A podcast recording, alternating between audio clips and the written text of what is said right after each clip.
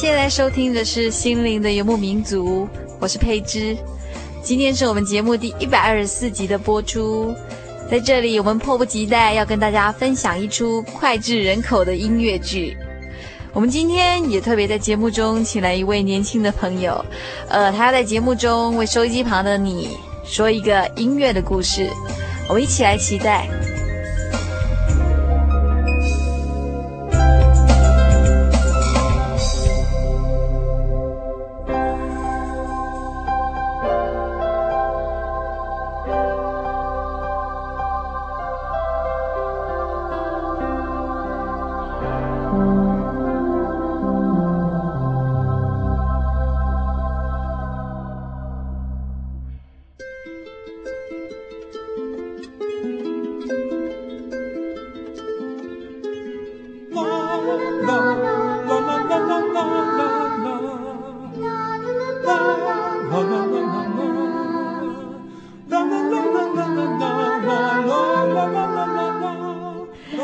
收听的是心灵的游牧民族，我是佩芝。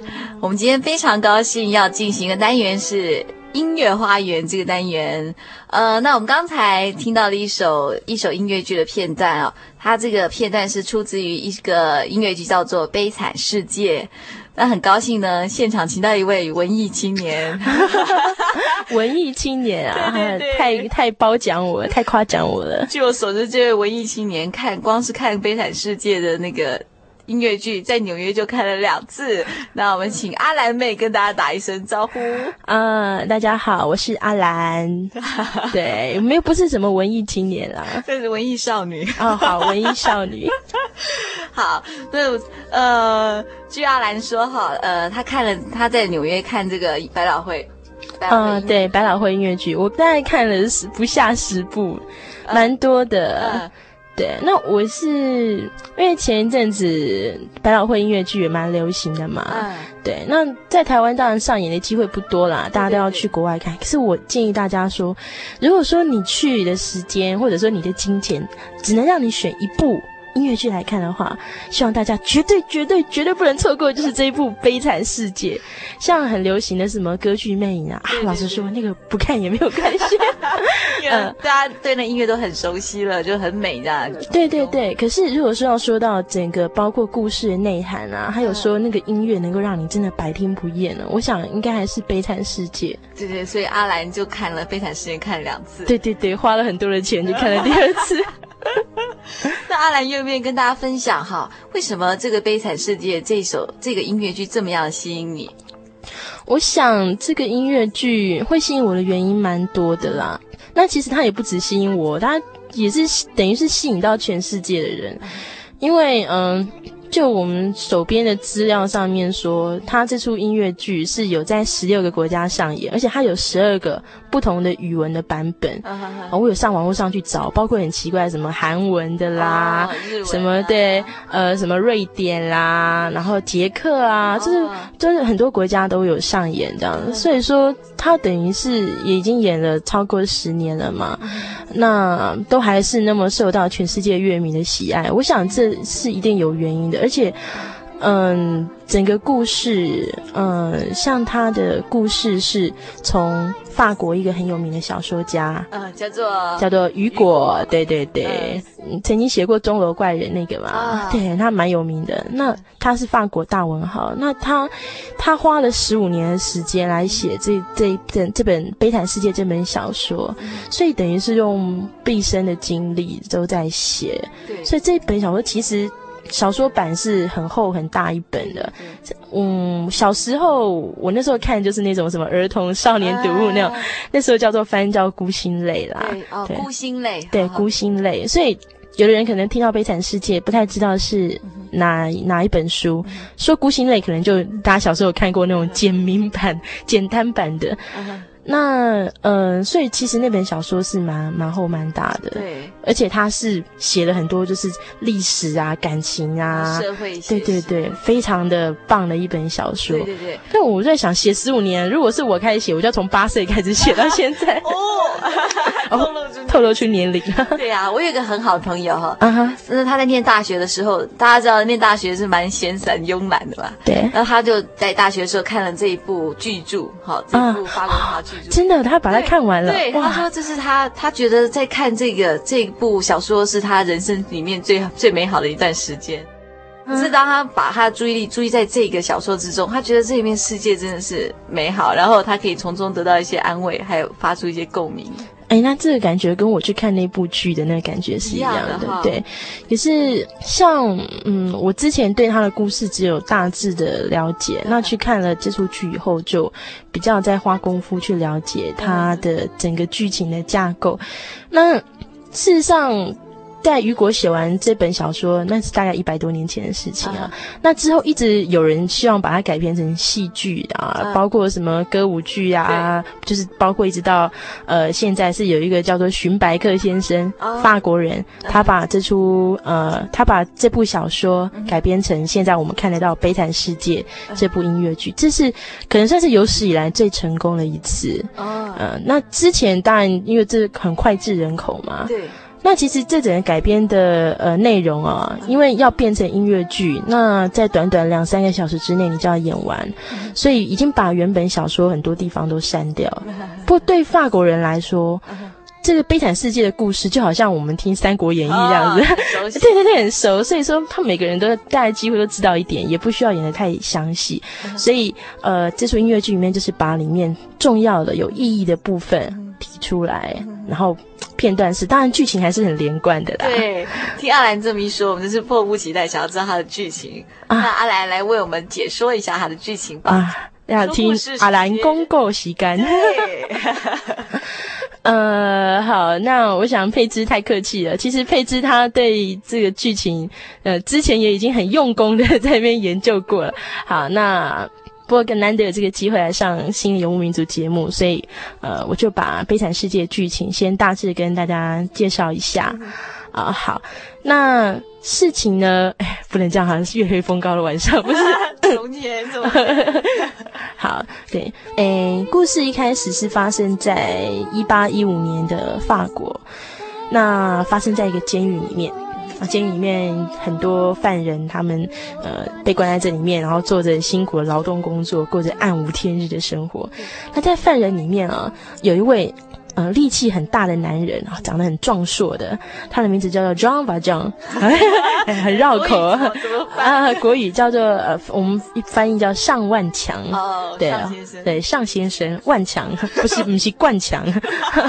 然后那个呃，这个上冠强不是上冠强呢啊、呃，那他嗯、呃，因为曾经偷了面包店里面一块面包，所以被人家抓了。那他是因为他的他的外甥姐姐的小孩已经快饿死，所以就去偷了一块面包。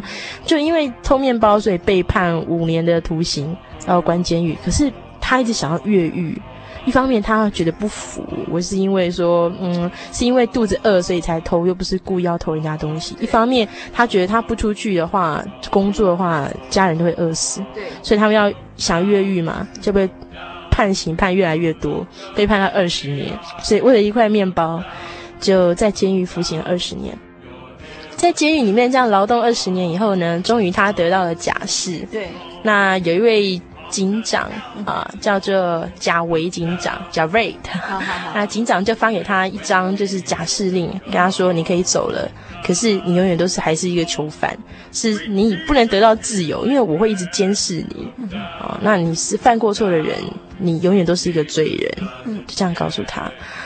然后尚万强呢，他拿了这张假释令，终于出了监狱外面。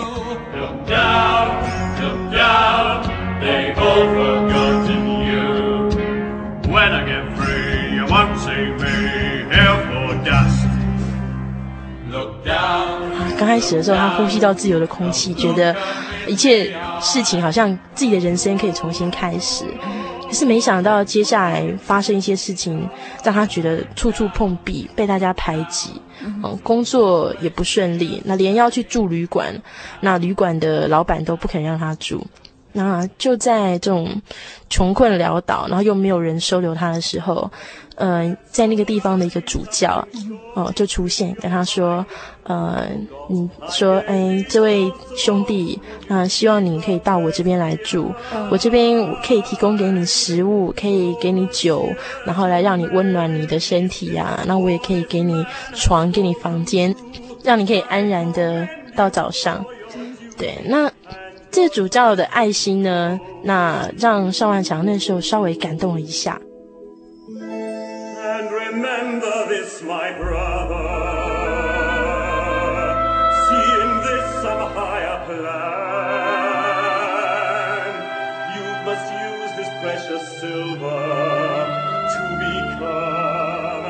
可是接下来他看到这样满桌的那个好酒好菜啊，马上又忘了，就开始拼命的吃喝。那这位主教呢？啊、呃，因为很相信、很信任上万强，所以就说：啊、呃，好，那我要准备，我要去睡了哈。那你在这边慢慢吃。嗯。那这主教去睡了以后呢，上万强他就想说：哎，这个老笨蛋，像我这种人，你怎么可以把这么多那种那种昂贵的家具呀、啊、那种器皿摆在我前面？他说：哼，我不偷，实在是太对不起自己了。嗯、那总之当下呢。呃，尚万强就拿出他的袋子，然后把那个桌上的那些餐具是银的银餐具，对，银器，所以蛮贵的嘛，搜刮一空，咻，当晚就跑掉了。结果呢，他跑的还没有太远，就被临检嘛，被警察抓到，就人家发现说，诶，这个假释的犯人身上怎么有那么昂贵的银器？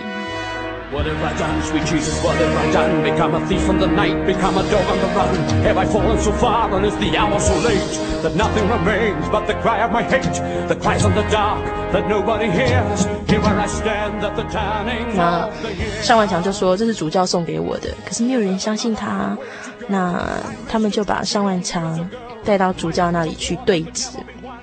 结果没想到主教居然袒护上万强，就跟一些警察说。啊、呃，没有错，他说的没错，那些银器都是我送给他的。哦，而且主教顺手拿起这个桌上的两个银烛台，说：“哦、我这边还有更好的银器，这些也都是要给你的，啊，你怎么忘了带走呢？”哦，哦对，你看，帮他打，对对对，不但帮他打圆场，而且还送了更多的东西给他。然后等到这些警察都走了以后，剩下尚万强跟主教两个人。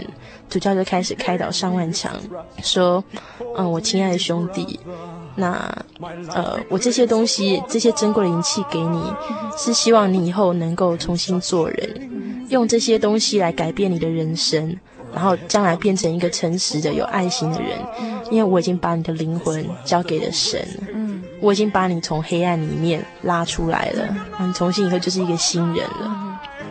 那听完了这些话。”尚万强带着那些银器，离开了主教的家，然后到街上去。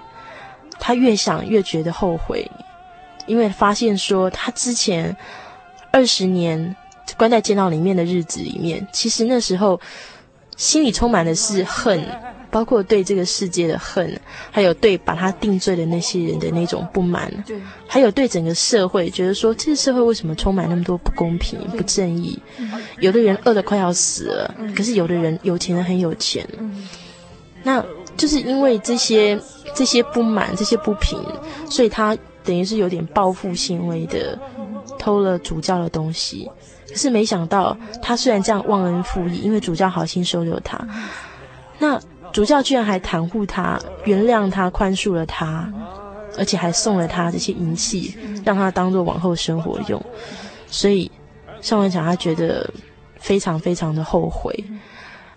那因为尚万强他受到这蛮强烈的感动，所以他就决定说他要重新做人，而且他要放弃他原本尚万强的身份。然后就在这个时候，他就把手上拿的那张假释令。给撕掉了，决心用这笔钱，然后改变自己的身份，然后重新做人。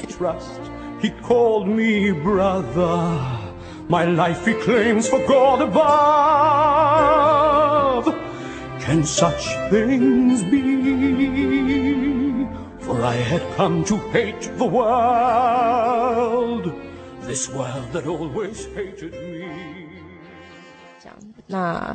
呃，从这天开始，尚万强就完全的改变了。嗯、对，一方面并不是因为他后悔自己曾经偷过别人的东西，这种这种犯的这种不是算太大太大的错，嗯、而是因为他发现自己过去一直抱持那种不会爱人只会恨人的心，其实是错的。嗯、对，那就重新做人。然后这时候刚是一八一五年嘛，然后光阴似箭，岁月如梭，对，你也知道了，好啊，啊，那已经是过了八年以后了，好，那八年以后呢，在一个啊，现在场景换地方了，换到一个靠海的小镇。There was a time when men were kind, when their voices were soft, and their words inviting. There was a time when love was blind. 在那里呢，啊，尚万强他已经改头换面，嗯、甚至说这八年当中他一直很努力向上，所以他已经选上了，变成市长。哇哦，对，你看，从一个犯人变成一个市长，对对对。好，那他不但是一个市长，而且他还是一一个蛮大工厂的老板哦，啊，下面有非常多的员工工人。那在这一天，已经呃，在某一天啊，已经是傍晚了，快要天黑的时候，那工人结束工作，这时候今那天发生一点小小的事情，是呃，工人收到一封信，这封信是寄给一个叫做方婷，方婷，寄给一个叫方婷的女工，对。那这封信是从乡下的一个小镇寄来的嘛？然后信上透露出，原来这个方婷，大家都以为她一直没有结婚，其实方婷她有一个私生女。对，那这私生女是当年方婷年轻的时候，那因为嘛被男孩子欺骗了，那后后来那个那个男的就抛弃她走掉，所以那时候她怀孕了，生下这个孩子，啊，把这个孩子寄养在乡下。呃的一个旅馆，一一家旅馆的旅馆主人那里，那自己上巴黎来打工，啊、呃、赚钱，就是为了供养这个小孩。原本这件事情没有人知道，后来呃有一封信寄来说，哎，你的小孩生病了，我们需要更多的钱，那这件事才曝光。他一曝光出来以后，所有的工人都觉得很不满，说好像自己被欺骗很久。哎，我们一直以为方婷你都你是一个很清纯玉女，对对对，清纯玉女，我们心目中觉得说非常的无辜清纯的那种，结果没想到你已经有私生女了。那那些工人觉得很不满，说啊，我们这些人平时也是都为了要争一多一天的生活费这样子，而是那么辛苦的时候，你还可以供养你的私生子。然后，嗯，工人因为。对这件事情哦，感到很大不满，所以就决定联合工头把方婷赶走。那所以工头呢就把方婷赶走了。那因为尚万强是工厂的老板嘛，然后当然是要经过尚万强同意。可是尚万强他并不知道事情的内情，所以工头跟他报告，他就说好了。然后方婷，可怜的方婷就被工厂里面的人赶走了。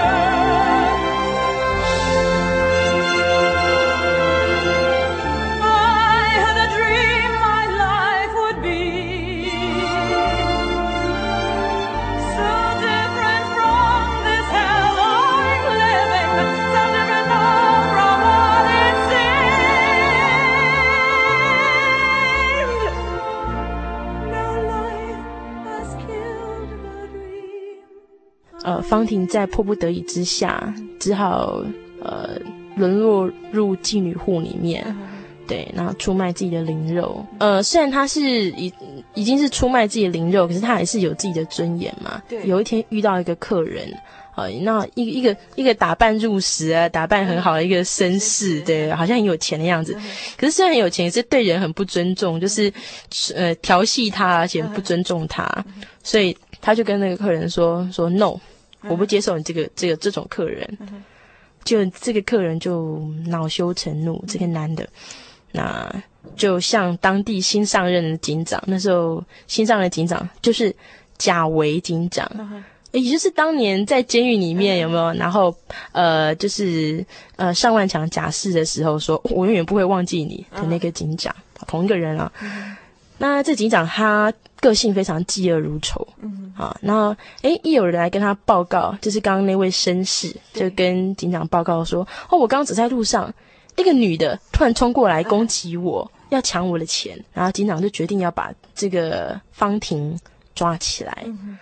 嗯，那方婷就哭着向警长求说：“我是因为我家里还我还有一个小孩，他是重病，那我如果被抓去关的话，他可能就活不下去。嗯”可是这个嫉恶如仇的贾维警长，他就说：“我才不相信这个这种话。二十年来，我每天都听到有人说这种话，这种借口。对，那所以就是他还是决定要把方婷抓去关起来。那可是这个时候，尚万强就从人群当中冲出来。”啊，就说我相信这个女人说的话，你把她交给我吧。所以呢，肖万强就把这个呃方婷带回自己的住处去照顾。其实这时候方婷她因为操劳过度哦，然后又加上原本就生病，所以已经身体很虚弱了。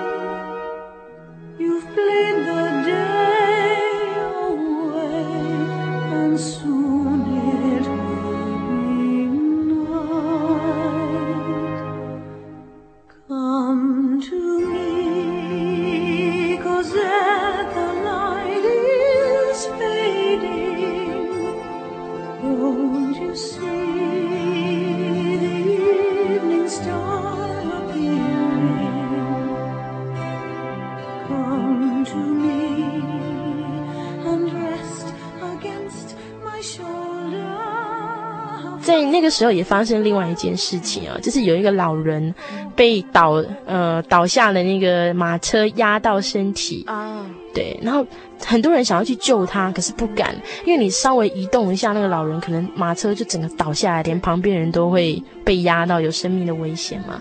所以说，大家明明知道说，嗯，如果说不去救那个老人，他会死，可是没有人敢动。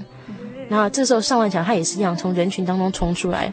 啊，第一个率先就是去把那个马车扶着，然后要其他人把那个呃老人家从那个马车底下拉出来。哦、对，哇，那力气好大。对，力气很大。对，那就是因为这样，所以说旁边的人，所有的市民都很感谢说，哦，市长你真的是太好了，太有爱心了，太勇敢了。哦，虽然是说好像其他的人民都很爱戴这个上万强市长，可是贾维警长心里就暗暗的在怀疑。说，诶，我认识的人里面有这么大力气的只有两个，嗯，一个就是当年在监狱里面，后来哦，本来是保释出狱，后来消失不见的那个上万强，嗯，另外一个就是这个市长，他就心里就在怀疑，哦，可是呢，他的怀疑呢，哦，却没有得到证实，嗯，因为呢，过不久以后，警方就向贾维报告说，哎，我们已经抓到上万强了，嗯，其实他们抓到的并不是上万强。他们抓到的是另外一个，可能长得很像了啊，就是一个无辜的人就对了。所以贾维警长想说，诶，对哈，既然已经被抓到了，那就不可能是警呃，不可能是市长啦。所以贾维警长他就向尚万强市长道歉说，对不起，我不应该怀疑你啊。那也就是因为这样，尚万强才知道说啊，什么？原来有另外一个长得像我的人被抓了，被当成是我。被抓了，他那时候心里觉得有点安心，说：“哦，从此以后可以不用再担心受怕。”可是另外一方面，他又很挣扎，说：“可是那个人是无辜的，曾经犯过罪的人是我，他却要替我来承受这些所有的刑罚。嗯、那他这个时候心里内心产生很大的挣扎，嗯、对，他就唱了一首一首歌叫《Who Am I》，呃，重新反省自己。他说：“啊，如果说我承认，我如果说我承认的话，那我就要被抓走。”对。他说：“可是如果我不承认，我保持沉默的话，那我不是更更该死吗？对，我不是就简直不是人了吗？对对，所以他就重新反省，他就说，发现说我可以抛弃我，我可以抛弃原本的那种黑暗的生活，可是我永远抛弃不了的是自己，我就是我自己。” I am condemned. If I stay silent, I am damned.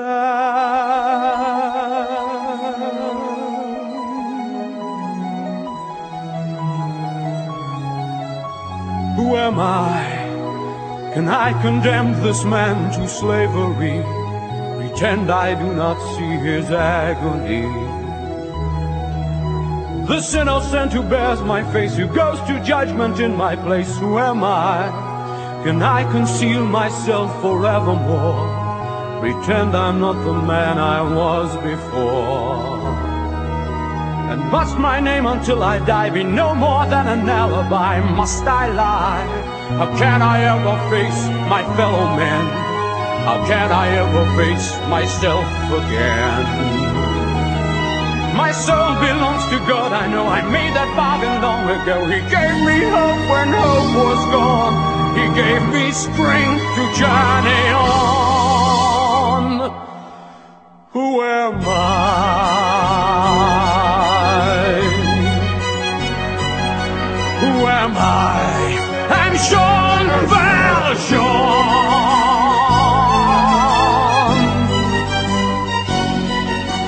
And so Jabba, you see it's true that man bears no more guilt than you. Who am I? Two, four, six, oh, one.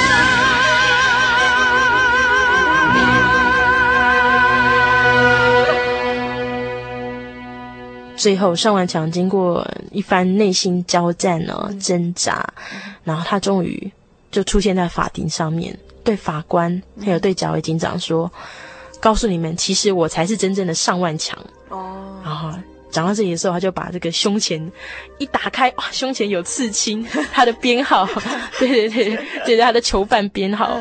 好，然后所有人就发现说：“哦，对，原来市长，原原来市长才是真正的上万强。”虽然在法庭上马上就承认说：“我才是上万强，你们把那个人放走。”可是他。还是立刻就逃跑了哦，他只是逃跑回家去看看方婷，因为很担心嘛。嗯、呃，等他回到家的时候，那时候方婷真的已经身体很虚弱哦。那在临终之前，方婷交代给尚万强说：“嗯、呃，我的女儿叫做可杰 Cosette 啊，那我的我的小女儿可杰呢，被寄养在乡下，可不可以请你以后照顾她？”嗯。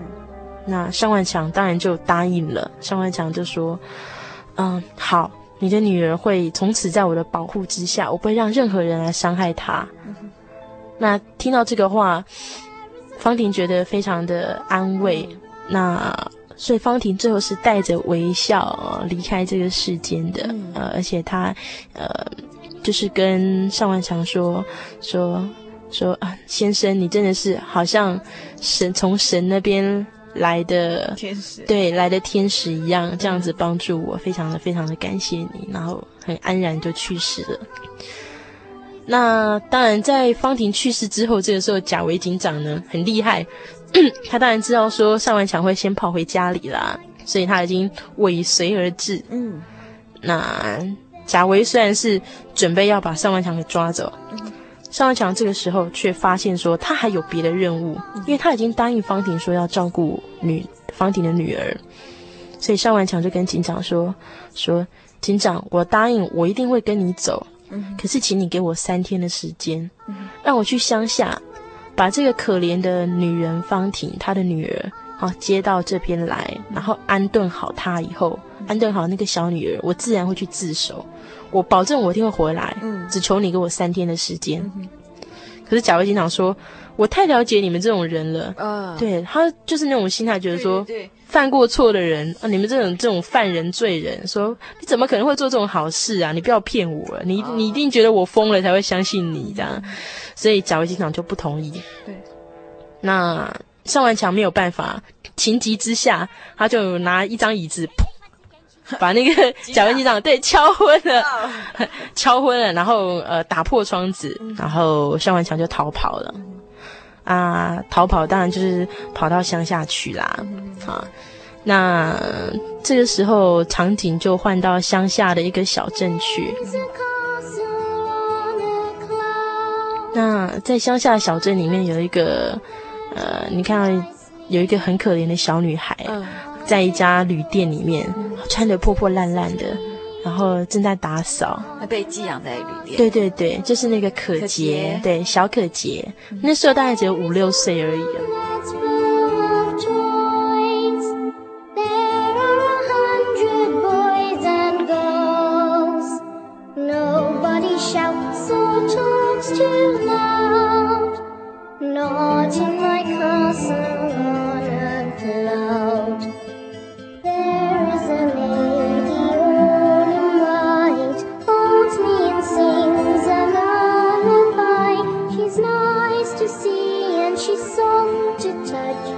says, Cosette, I love you very much.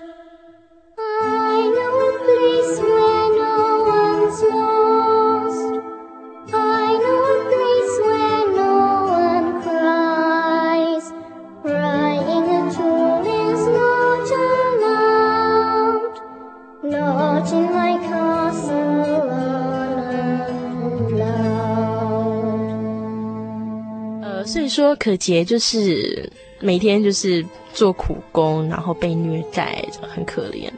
所以说，嗯，当然可杰虽然是过着这么悲惨的生活，可是他心里还是。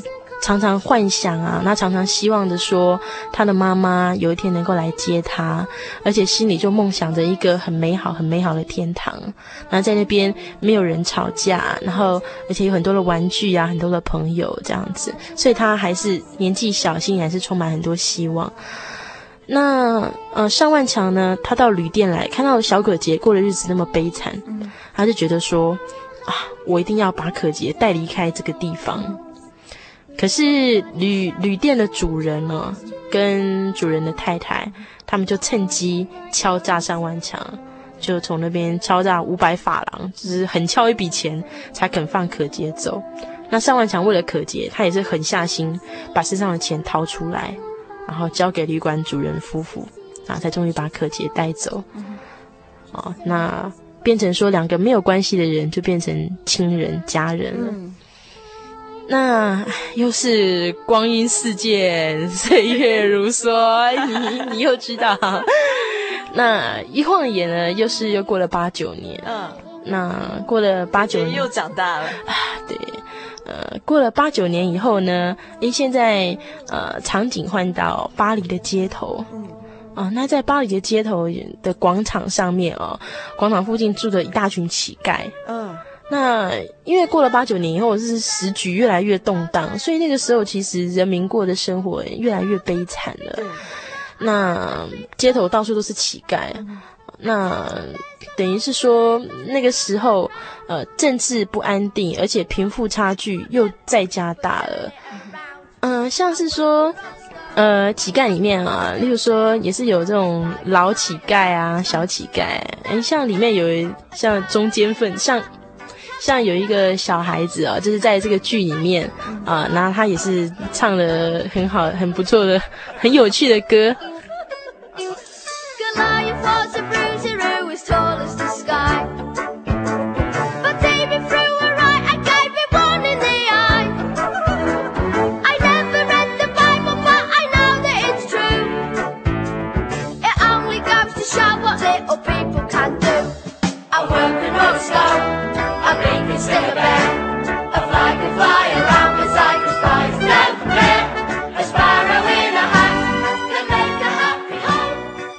那这叫 puff roach，嗯，是巴巴夫洛契吧？这个很难翻译。Oh.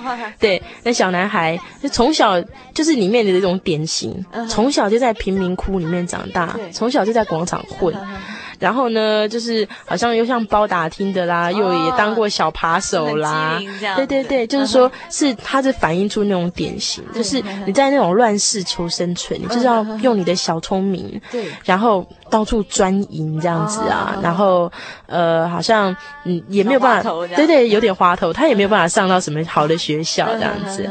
啊，他是这出剧里面就是蛮蛮 甘草人，对对对，然后呃，也或者是说你看。那另外一个典型就是，呃，从前哈，就是那种坏心的旅馆主人夫妇，他们这个时候也大概因为呃时局动荡不安，他们也沦落成乞丐，嗯嗯，而且还是丐帮帮主，哎，丐帮帮主。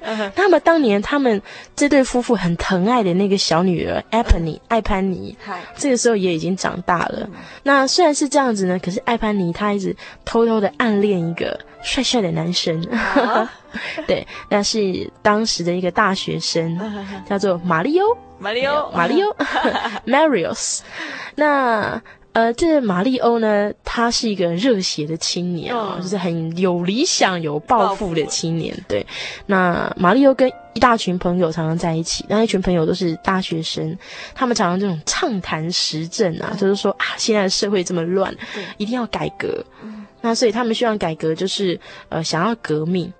那是女主角可杰，她这个时候在这个上万强的调教之下，已经变成又美丽，对，亭亭玉又美丽又有气质。所以当热血青年马利欧一看到有气质的这个可杰，就马上被他吸引，就一见钟情。他其实可杰也是有一点啊。呃偷偷的觉得说，嗯，这个年轻人好像不错，嗯、所以他们在广场上对对方留下很深的印象。嗯、那马利欧他因为不知道这个可杰到底是何方人物，呃，马利欧就循线啊，就找到可杰的住住处那里，然后对着可洁告白啊，对他两个人就互诉衷曲嘛。其实两个人都蛮欣赏对方。呃，马利欧呢，他在作战的时候呢，他还是心里想着，呃，可洁，所以就写了一封信，拜托艾潘尼说，请你把这封信交给可洁。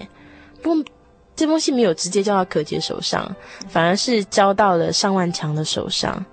那尚万强他发现说，诶，信上写着他居然不知道的事情，就是自己的女儿啊，自己的养女可杰居然跟一个年轻人在谈恋爱。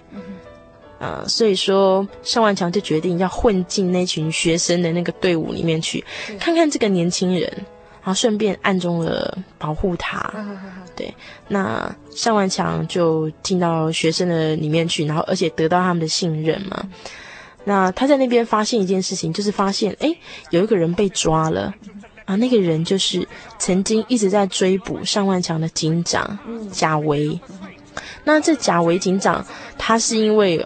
等于是为了维护国家安全嘛，他也是觉得自己做对的事情，维护国家安全，所以他就当间谍，也是混进学生当中，想要获取情报，就被学生发现贾维警长是个间谍，学生就把他抓起来。对，可是虽然是，嗯，虽然他曾经贾维追捕尚万强很多年，让尚万强一直过着不好的生活，可是尚万强他还是把贾维给放走了。How can I now allow this man to hold dominion over me?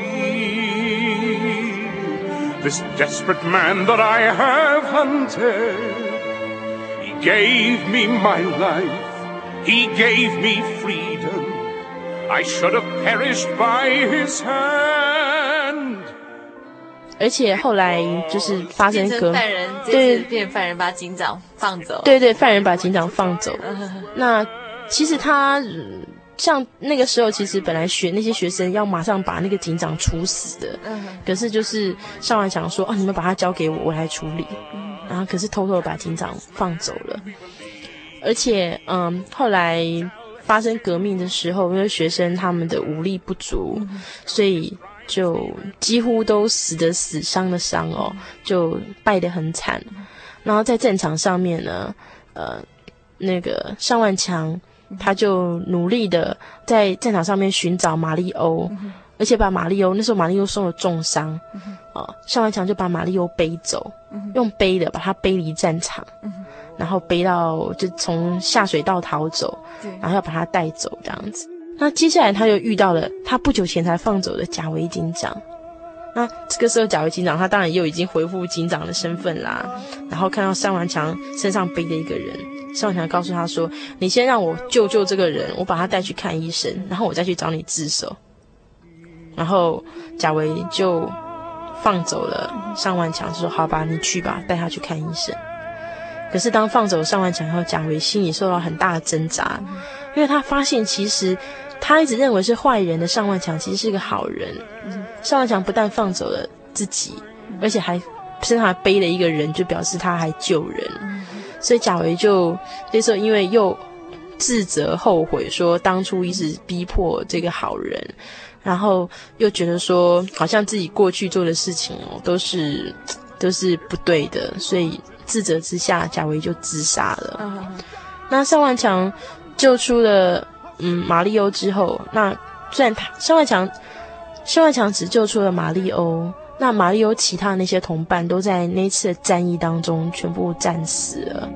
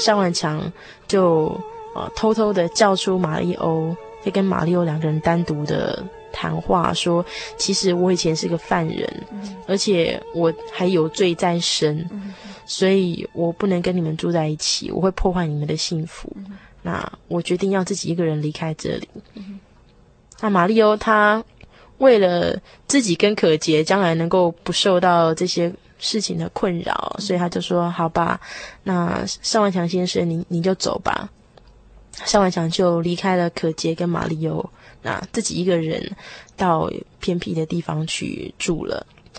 那可杰跟玛丽欧后来他们就举行了婚礼。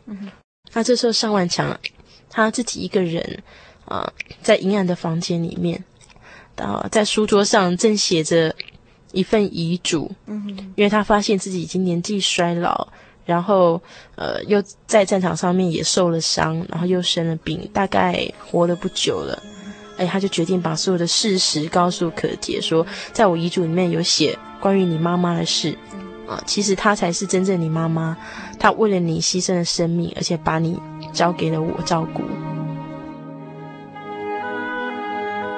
Now you are here. Again beside me. Now I can die in peace, for now my life is blessed. You will live the part you're going to live. It's too soon. 方婷跟艾潘尼的灵魂呢， 在这个时候就出现了，出现在尚万强的身边，然后，呃，他们要来带尚万强走了。那他们这些，他们合唱这一段合唱非常的优美哦，而且非常的感感人肺腑。那他们唱出一句，就是在这整出剧中面的真理，叫 To love another person is to see the face of God。就是去爱。他们唱，去爱另外一个人，就是见着神的面。哦，对，这就是整出剧里面的一个中心主旨。Your mother gave her life for you, then gave you to my keeping. Come with me where chains will never bind you, for your grief at last, at last behind you. Lord in heaven, look down on him in mercy. 方婷跟艾潘尼告诉尚万强说。你这么多年来的锁链，终于可以被解开了。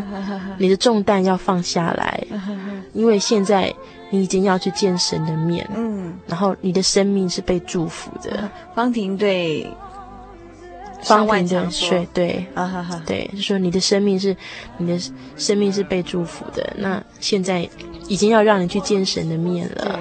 对，对，然后而且那个尚万强他也是已经。他已经觉得此生没有遗憾，他已经可以很安然的死去，嗯、很安然的去见神。嗯、呃，然后也就在这个时候呢，呃，那些曾经在战场上面牺牲的那些人的灵魂也都出现了，嗯、他们唱最后的合唱。嗯、歌词的意思大致是说，呃。我们的牺牲并不是毫无意义的，虽然在现在还没有办法改变任何的事情，可是到了将来，我们的努力就会看得到成果。我们现在虽然失败了，可是却为以后的人带来更多的希望。所以说，当我们到了天国，我们会得到我们应有的奖赏。对，那所以。呃，我们能够更大家能够期待，就是一个更好的明天。Uh. 对，那这出剧就整个结束了。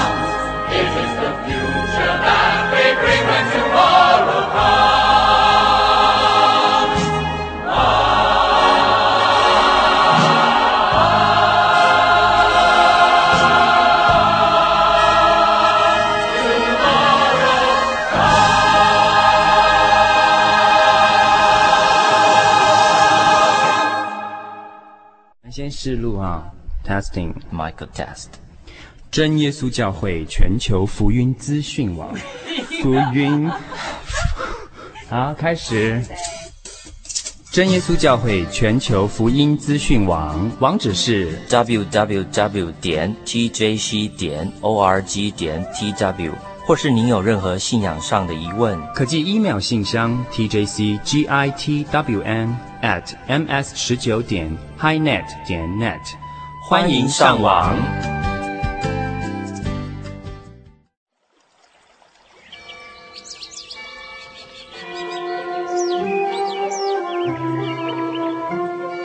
在这个地方，您可以找到生命的平安。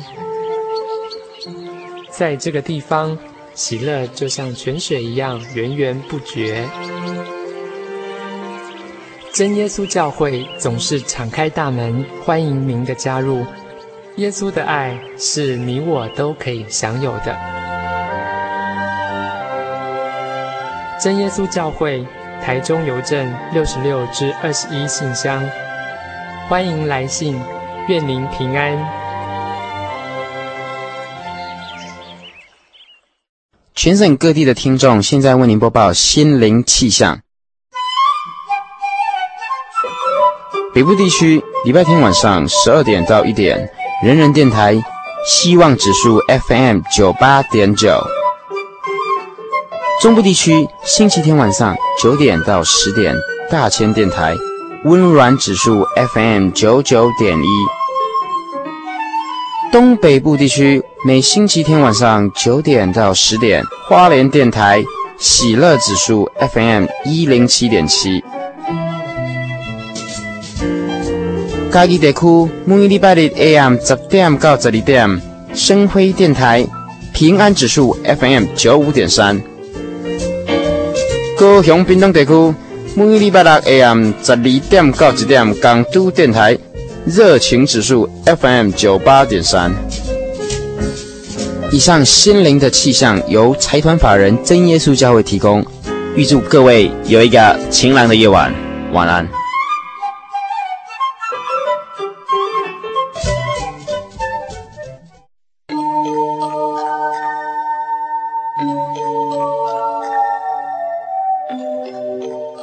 收听的是心灵的游牧民族，我是佩芝。呃，节目走到这里，又是说再见的时候了。今天我们在节目中跟大家分享了《悲惨世界》这个音乐剧。我不晓得大家还有没有印象，在三个月前，我们曾经在节目中跟大家聊了一个话题，叫做“美丽人生”。今天我们就反过来跟大家谈了一个悲惨世界。虽然这两个话题看起来有一些互相矛盾，呃，其实我们是想要跟大家一起努力。我们一起努力，在这个看起来像是悲惨的世界里，活出一个美丽人生。那在节目结束之前呢，还是要提醒所有听众朋友。如果您有兴趣索取第一百二十四集的节目卡带的话，呃，欢迎来信到台中邮政六十六支二十一号信箱，或是传真到零四二四三六九六八，请注明“心灵的游牧民族”节目收就可以了。还有一件事情就是，请所有朋友一定要记得写上您的姓名，特别是姓哦。我们非常欢迎听众朋友们的来信哦。下一周。我们将试着跟朋友们从我们生活的角度来看这个这一出脍炙人口的音乐剧。我们从现在开始期待下礼拜的空中相会，预祝朋友们在未来的一个礼拜里都能健康、快乐、平安。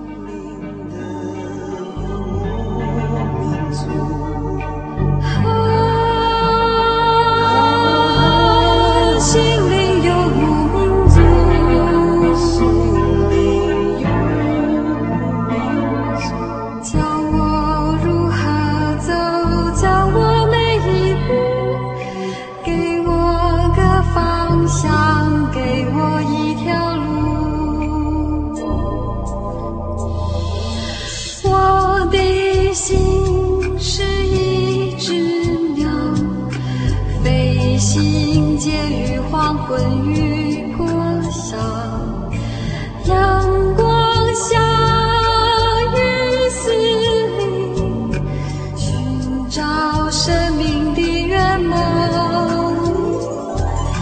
我是个游牧民族，游走在这异乡的小。